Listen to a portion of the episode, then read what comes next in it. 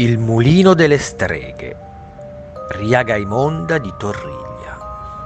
A Torriglia, e più precisamente in località Riagaimonda, si narra che nottetempo, in uno dei tanti mulini che la zona annovera sul suo territorio, accadevano dei fatti insoliti ed inspiegabili.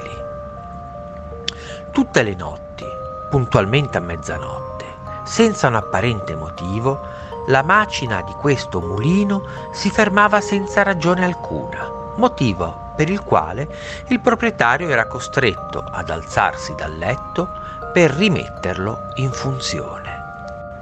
Una notte, sempre alla medesima ora, il mugnaio fu svegliato da un colpo molto forte. Puntualmente le macine smisero di girare e l'uomo vide allontanarsi in fretta e in furia un gatto che si dileguò velocemente nell'oscurità.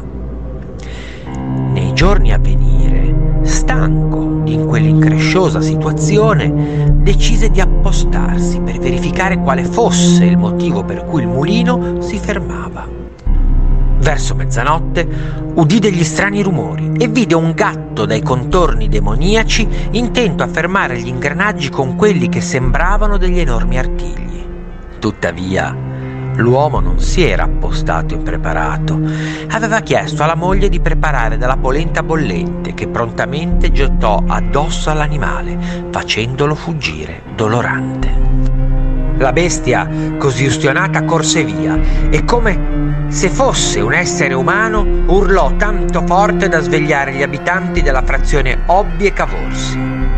Da quel giorno il mulino non ebbe più a fermarsi, ma nella zona corse voce che una donna sospettata di esercitare le oscure arti demoniache, tra cui quella di trasformarsi in animale, giaceva a letto con inspiegabili ustioni su tutto il corpo.